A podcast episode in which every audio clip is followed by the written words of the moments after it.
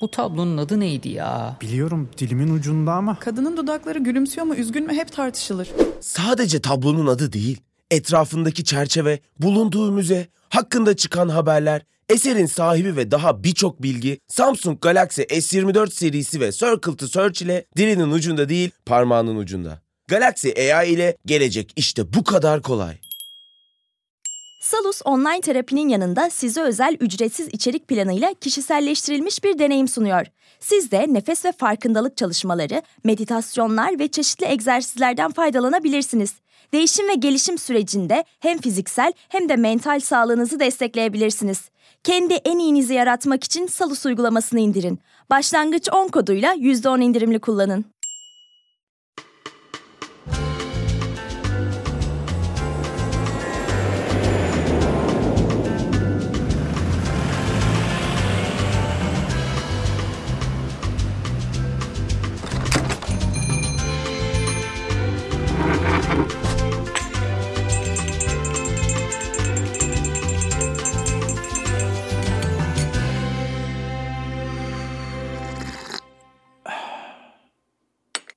Merhaba, ben Aras Kocaoğlan ve Laf Arası'nın yeni bölümüne hoş geldiniz.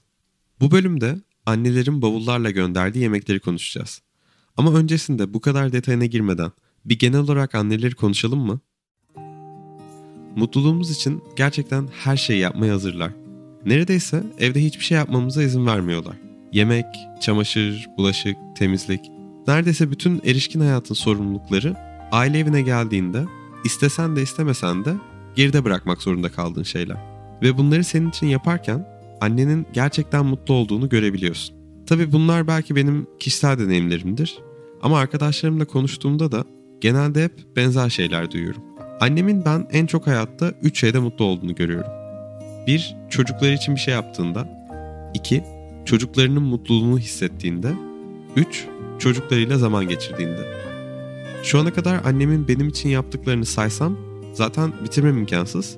Ama bugün bu bölümde özellikle yemek konusuna odaklanmak istiyorum. Yemek yapmaktan hepimiz üşenebiliyoruz. Hani zaten gün içinde yoruldum, işten döndüm, bir de şimdi bir saat yemek yapmakla mı uğraşacağım deyip genelde daha hızlı şeyler yapıyoruz. Ama ailenin evindeyken annemin bazen gün içinde 3-4 saat yemek yaptığını görüyorum. Ve buna o kadar ilginç geliyor ki hani kendisi için bile değil, ailesi için kendi hayatının zamanından 3-4 saat ayırıp yemek yapabilmesi bana gerçekten çok ilginç geliyor. Çünkü kendisi için hiç oturup 3-4 saat ayırdığını yemek yapmaktır bu ya da başka bir şeydir görmedim. Ama sadece hani bizim sevdiğimiz bir şey varsa işte ailecek evdeysek o zaman oturup bütün gün yemek yapmaya harcayabiliyor zamanını. Bazen hani bu bana da biraz kötü hissettiriyor kendimi. Hani izliyorum annemi sonra diyorum ki hani nasıl bir insan bu kadar cömert olabiliyor zamanıyla bu kadar cömert olabiliyor eforlarıyla ben acaba yeteri kadar cömert değil miyim aileme karşı? Annemi izlemek bazen bencil hissettirebiliyor kendimi ona kıyaslayınca. Ama sonra diyorum ki gerçekten yapacak bir şey yok. Yani çıtayı o o kadar yukarıda tutuyor ki ben bu cömertliğe ne yaparsam yapayım ulaşamam. Bakalım ben de bir gün baba olunca anlarım diyelim. Bazen tabii bu bizim için bir şeyler yapma isteği ipin ucunu kaçırabiliyor. Hani doydun sen ama annen sana ama onu nasıl yemezsin oğlum bak bunu senin için yapmıştım diye diye duygusal şantaj yaparak normalde yiyeceğinin iki katını yemene sebep olabiliyor bazen. Karnın aç olmasa da onun mutlu olduğunu görmek için fazladan yemek yemek değiyor bazen ama. Hani bunu gidip de benim cömertliğim olarak saymayacağım. Soracaksın işte ailen için ne yapıyorsun? Doymuşken annemi mutlu etmek için yemek yiyorum. Tebrikler muhteşem bir insansın. Neyse şimdi bölümün asıl konusuna geçelim. Annelerin bavullarla gönderdiği yemekler. Bu neden evde yaptığı yemeklerden daha büyük bir konu onu açıklayayım önce. İlk olarak tek şansı var. O bavul gittikten sonra başka bir şey koyamayacak içine. O yüzden çok iyi plan yapması gerekiyor. Hangi yemekler çocuğunun favorisi, neleri çok canı çekmiştir, neleri orada bulamaz, bunların hepsini çok iyi planlaması lazım. Ondan sonra bir de düşünmesi gereken neler bu bavula sığabilir. Sonuçta burada bir mühendislik sorunu çözmesi gerekiyor annelerin. Limitli bir alan var, limitli bir kilo sınırı var ve bunların içinde en çok çocuğa mutluluk nasıl sağlayabilirim sorusunu çözmesi lazım. Mesela bir örnek verelim. Bir kilo zeytin göndermek mi yoksa bir kilo zeytinyağı göndermek mi? Şimdi annem bunun hesabını yapar mesela. Bir litre zeytinyağı benim kullanmam haftada 100 mililitre desen işte 2,5 ay bana yeter. Ama ben 1 kilo zeytini büyük ihtimalle 3-4 haftada bitiririm. Ve annem neredeyse bütün yemekler için bunun hesabını yapar. Elimizde olan o kiloyla, hacimle maksimum nasıl mutluluk verebileceğini planlar. Ki bu sorular gerçekten çözmesi çok kolay sorular değil. Hani ben de endüstri mühendisi okudum. Gerçekten bizim sürekli finallerde falan karşımıza çıkan sorulardı. Ama annem mesela bavula bakarak bunları 3-4 saat içinde bütün planını yapabilecek bir insan. Bu mühendislik sorununu çözerken bir de fiziksel kısıtlamalar var. Hani neler akar, neler akmaz, nelerin taşınabilirliği daha yüksek bunu çözmesi lazım. Sonra bütün bu planlamalar ve fiziksel sınırların hepsini göz ardı eder, kilo sınırlarını geçer, doldurulabilecek her şeyi doldurur, akacak kokacak demez, bir şekilde onları paketler ve hepsini gönderir. Annemi böyle anarşik işte fizik kurallarını tanımaz bir insan gibi anlattım. Ama eğer benim gibi bir deneyiminiz olduysa şu anda belki anneme kızmış olabilirsiniz. Neyi kastediyorum? Geçtiğimiz yaz bavulum gelirken tamamen zeytinyağı içine kaplanarak gelmişti. Büyük ihtimalle başka bir annenin paketlediği zeytinyağı tamamen bavul içinde kırılıp benim bavulumda rezil etmişti. Ama şunu söylemek istiyorum. Annemin şu ana kadar paketlediği hiçbir şey kırılmadı, akmadı, dökülmedi. O yüzden lütfen annemi suçlamayın bu konuda. Bu nedenle annelere de bir çağrı yapmak istiyorum burada. Eğer lütfen iyi paketleyebiliyorsanız paketleyin. Eğer paketleme yeteneğinize güvenmiyorsanız ya da içine koyduğunuz malzemenin çok akacağını düşünüyorsanız bu noktada lütfen geriye bir adım atın. Akacak kokacak şeyleri bavula koymayın diyerek şu anda kamu spotunu da kapatıyorum burada. Olduğu gibi yap. Türkiye'de yağ kalmadı Allah kahretsin. Bergama'dan yağ getiriyorlar utanmadan. Mahvettiler bizi ya. Neyse şimdi konumuza geri dönüyorum. Anneler neden bu kadar çok yemeği bizimle göndermek istiyor? Birkaç çıkarımda bulunmaya çalışacağım. İlki bence biz evden taşındıktan sonra anneler yeteri kadar hayatımızdaki mutluluğa katkı sağlayamadığını düşünüyor. Hani evdeyken yapabilecekleri çok şey var ama biz uzaktayken çok katkı sağlayamıyorlar diye yanımızda ne kadar yemek götürürlerse o kadar fazla katkıda bulunacaklarını düşünüyorlar. O da hani belki fiziksel bir şekilde desteklemenin bir yolu gibi geliyor. Kendileri orada yok ama yemekler orada. İkincisi de bence yaptıkları hiçbir şeyin kendileri için yeterli gelmiyor. Hani bize ne kadar destek olurlarsa olsunlar, tüm günlerini bizim için harcasalar da her zaman sanki daha fazlasını enerjileri biterene kadar sanki sonuna kadar sağlaması gerekiyormuş gibi hissediyorlar diye düşünüyorum. Ve bu bazen tabii sağlıksız olabiliyor çünkü hani kendine zaman ayırmaktansa tüm zamanını ailene ayırdığında kendini göz ardı edebiliyorsun. Hani bir türlü bu kendileri için bir şey yapmaya anneleri ikna edemiyorsun. Her şey çocuklar için. Üçüncüsü de belki sevgiyi yemekle anlatmak daha kolay geliyor. Yemek elle tutulabilir bir şey sonuçta ve belki bunu sağlamanın bize gözle görülebilir bir şekilde seni seviyorum demek olması diye düşünüyorum. Bizim ailemizde genelde sevgiyi sözcüklerle aktarabiliyoruz ama bildiğim kadarıyla her ailede bu yeteri kadar kolay olmuyor. Eylemlerle sevgiyi anlatmak bazılarına daha kolay gelebiliyor ve bu da bence bir bavulu tıka basa yemekte doldurmanın bir sebebi. Başka bir sebep de dünyanın bizim için çok zor olduğunu düşünüyor bence anneler. Ve burada bize ne kadar yardımcı olabilirlerse olmak istiyorlar. Hani bunu sürekli oğlum sen çok yoruluyorsun zaten işte senin orada şu işin var bu işin var bilmem ne gibi yorumlarından anlayabiliyoruz. Başka bir tanesi de bence bizim jenerasyonumuzdan birazcık daha alışkanlıklara bağlılar. O yüzden mesela hani aynı yemekleri biz yurt dışında bulamadığımızda o yemekleri yiyemediğimizde hayatımıza çok etkisi olacağını düşünüyorlar. Ama hani böyle dedim de pek haksız değiller. Şu an bana hani deseniz ki Aa, Aras lahana dolması getirdim ya da şakşuka getirdim. Yüzümde mutluluk değişimini görebilirsiniz çok net bir şekilde. O yüzden bu konuda herhangi bir negatif yorum yapmayacağım ben de.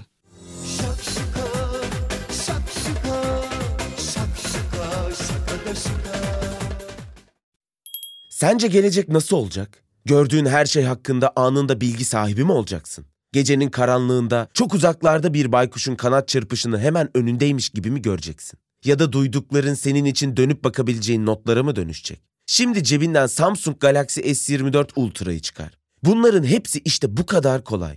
Çünkü Galaxy AI ile yapay zeka çağı başladı. Galaxy S24 Ultra ile gelecek seni bekliyor. Salus uygulamasında klinik psikologların yanında online görüşme yapabileceğiniz farklı uzmanlar da var. Çocuk gelişim uzmanı, diyetisyen veya fizyoterapist. Bu sayede değişen ihtiyaçlarınıza uygun beslenme, egzersiz ve sağlıklı yaşam rutinleri oluşturabilirsiniz. Salus uygulamasını indirin ve başlangıç 10 koduyla %10 indirimden yararlanın. Detaylar açıklamalarda ve salusmental.com'da. Bunların hepsinin sonucu olarak da biz tıka basa bir bavulla yurt dışına gidiyoruz. Bunu dolaba dolduruyoruz. Gerçekten annelerin istediği etkiyi yapıyor mu dersen bence evet yapıyor. Ben o dolabı açıp lahana dolmasını gördüğümde o yoğurt kaplarında gerçekten sanki bir anda evimdeymiş gibi hissediyorum. O kadar farklı bir his ki yani tanıdık bir hatıranın sıcaklığını yaşıyorsun ve bununla beraber bir şekilde sana dünyada destek olan bir şey varmış hissini yaşatıyor. Şimdi ben de bu konuyla ilgili benim annemle yaşadığımız yakın zamandaki çok sevdiğim hikayelerden birini anlatmak istiyorum. Biz annem ve babamla Meksika'da buluşacaktık. Hani biz işte San Francisco'da yaşıyoruz, oradan uçacağız. Annemler Ankara'dan Meksika'ya uçacak, Meksiko City'de buluşacağız. Annem de yola çıkmadan önce bana soruyor. Ne getireyim Türkiye'den diye. Ben de diyorum ki hani sadece zeytin getir ve zeytinyağı getir yeter. O bana bayağı başka bir şey öneriyor. Ben diyorum ki yok hani gerek yok taşımayın. Yolda bozulur zaten. Meksika'da yemek yemeye gideceğiz. Hani o yüzden yanımızda bir şey olmasın. Biz oradaki yemekleri yeriz. Annem de tamam diyor. Sonra tabii annemler gece geç saatte geliyor. Bir Airbnb'de kalıyoruz beraber. Ben sabah uyanıp dolabı açıyorum. Ve dolap ağzına kadar dolu. Yani hani şimdi küçük bir dolaptı tamam. Ama neredeyse yer kalmamış dolapta tamamı dolmuş dolabın. Ben bayağı şok oluyorum. Hani yani konuştuk sadece zeytin gelecekti diye. Annem de tabii o anda uyanık kahvaltı yapalım diye hazırlanmış. Ben diyorum hani anne ne yaptın? O diyor ki aa gördün mü ne güzel deyip e, tek tek anlatmaya başlıyor böyle. Ama yüzünde inanılmaz bir sırıtma var. Yani o kadar gururlu ki kendi yaptığı şeyden. Sonra stresli dakikalar anlatıyor bir de. Çünkü onları bayağı havalimanı güvenliği durdurmuş ve 20 dakika falan yemekleri incelemiş. Yani çünkü o kadar fazla yemek var ki 20 dakika ancak inceleyerek bitirebilmişler yemekleri. Ve biz abartmıyorum neredeyse 10 günde ancak bitirdik o yemekleri. Annemler bu gezi sonrasında bizimle San Francisco'ya geldi. Ben de onlar gelmişken bu konuyla ilgili bir röportaj yaptım. Şimdi o zaman sizi bu bölümün konuk yıldızı olarak anneme bağlıyorum ve röportaj kasetlerimizi oynatmaya başlıyorum. Anne bu yolculuktaki en ilginç şeylerden biri senin getirdiğin yemek miktarı ve çeşitleriydi. Bir özetleyebilir misin? Yemek neler getirdin Türkiye'den Meksika'ya? Getirmek istediğim yemekler onların burada bulamayacağı yemekler olsun istedim. Lahana dolması, zeytinyağlı dolma gibi dolmalar. Ondan sonra e, yufka bulamayacakları için kıymalı ve peynirli börek, şakşuka, e, zeytinyağlı yemek, beyaz peynir buradakiler çok kalitesiz oluyor diye e, bol miktarda zeytin, yeşil zeytin ve çeşitli zeytinler, zeytinyağı, takım meyveler bahçenin meyveleri diye koymuştuk ayva gibi ama ne yazık ki meyvelerin hepsine el koydular. Ha bu arada bir de mücver yapmıştık. Mücverde yumurta pişmiş olsa dahi geçer geçmiyormuş. Mücvere el koydular. Yoğurda el koydular. Kıymalı böreğin bir kısmına el koydular. Öbür kısmını görmediler. Geçti. Reçel? Reçeli bir şey demediler, gördüler, demediler. Dolmalara özellikle zeytinyağı dolmaya hiçbir şey demiyorlar. Pişmiş pirinç dediler. Sadece lahana dolması etli mi acaba diye bir kafaları karıştı ama kokladıklarında lahananın kokusu çok baskın olduğu için et kokusunu alamadılar. Dolayısıyla onu da pirinç kabul edip onu geçirdiler açıkçası. Peki. Şimdi ben sana gelirken ne demiştim? Gelirken sadece sanırım zeytin getir dedin değil mi? Bir tek evet. zeytin vardı. Şimdi bir açıkla bakalım. Neden o kadar getirdin? Miktar olarak hani bir miktarını açıkla. Yani şöyle en kötü atılır diye düşündüm. Ee, ve de pişmiş şey niye sokulmadığını anlayamadığım için kendimce bir mantık yürüterek getirdim. Ne kadar getirdim dersek bu Sütaş'ın e, kutuları çok güzel kitlendiği için hiç yani akma kokma hiçbir şey olmadan hepsi geldi. Toplam büyük bir bavulun yarısı yiyecekti diyebilirim. Bir de bu şey anlatır mısın? Bu hani havaalanındaki güvenlik görevlileriyle nasıl konuşmalar yaşandın? Yani çok kısa bir süreçte mi hemen çözüldü? Uzunca anlatmamız mı gerekti? Yemeklere tek tek baktılar mı? Nasıldı o havaalanındaki güvenlik süresi? Havaalanındaki güvenlik süresi önce çok çok çok ıı, korkunç geldi. Açın bavulu dedikleri anda hepsini tek tek baktılar evet. Yani her şeyi döktüler. Ama bavulda zaten yiyecek dışında çok bir şey olmadığı için çok kolay hepsini buldular. Ve her seferinde de hani tek tek kokladılar. Yanındaki bir arkadaşın çağırdı. Et kokuyor mu, et var mı gibi. Tek tek hepsine baktılar evet. Bakmadıkları hiçbir şey olmadı. Peki dökülmeyeceğinden nasıl bu kadar eminsin? Çok profesyonel biri olarak senin tavsiyelerin burada yararlı olur diye düşünüyorum. Bir kere mutlaka koyduğunuz kap sert kap olmalı. Mesela yoğurt kaplarının üstü şeffaf gibi olan hani çok ince kapaklar çok çabuk patlıyor. Tava yoğurdu gibi üstü sert kapanan ya da ne bileyim dondurma kapları gibi kaplar çok sert kapanması lazım ama o yetmiyor. Ondan sonra onu bir streçle tekrar her tarafını kapatmanız gerekiyor ki böyle basınçla birlikte patlayamasın. Yani dört tarafını streçle epeyce bir katlamamız gerekiyor. Sonra her şeye rağmen patlar akarsa diye bavulu yapmaması için bir naylon torbaya ayrıca geçirmeniz gerekiyor. Koyarken de en böyle bavulun travmaya maruz kalmayacağı genellikle en kenar yerleri daha sert olan yerlerine doğru konursa çok kolay kolay bir şey olmuyor. Orta bölümü de kıyafetle doldurursanız o bavulun kendi sert kenarıyla birlikte pek kolay kolay patlamıyor. Şimdiye kadar hiçbir şekilde hiçbir şeyin patlamadı. Evet, böylece annemle de tanışmış oldunuz. Kendisine tekrar hem bu röportaj hem getirdiği yemekler hem de 32 yıllık hayatımdaki yaptığı her şey için tekrar teşekkür ediyorum. Bu bölümde çok annelerden bahsettik ama babama da burada bir teşekkür etmek istedim tekrar. Onun da benim için yaptığı şeyler tartışılmaz. O da annemden farklı olsa da hayatını bizi mutlu etmek için adıyor yine de. Bu yemek konusunda babam bu arada geride kalmaz. Sadece o daha çok hani evdeyken yapılan yemeklerde birazcık daha parlıyor. Ama bu yemek yapma ve bavula doldurma konusunda neredeyse olay tamamen annemde.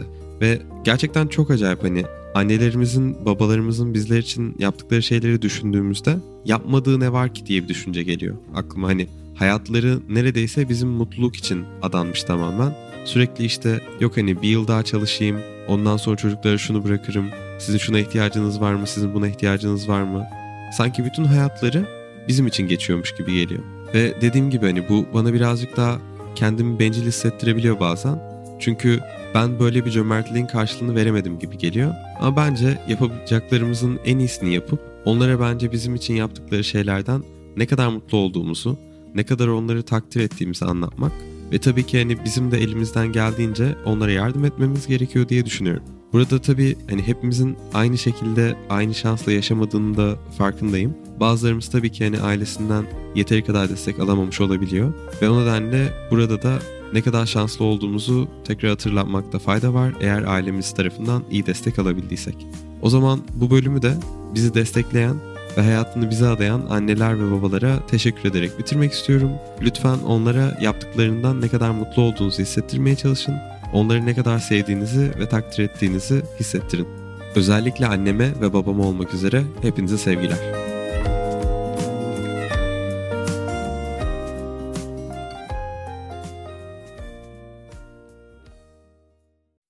Boğa ve Venüs arasında 120 derece üçgen açılarla desteklenecek. Yeni ay ve devam eden süreçlerde tutumlarımız önem kazanacak. Özetle pozitif olun. Notlarını istediğin gibi özetleyen not asistanı Samsung Galaxy S24 serisinde. Galaxy AI ile gelecek işte bu kadar kolay. Salus yetkin psikologları ile terapiyi her yerden ulaşılabilir kılmaya devam ediyor. Yaşam tarzı değişiklikleri, adaptasyon sorunları, yalnızlıkla başa çıkma gibi konularda online terapi desteği için Salus uygulamasını indirin. Başlangıç 10 koduyla %10 indirimli kullanın.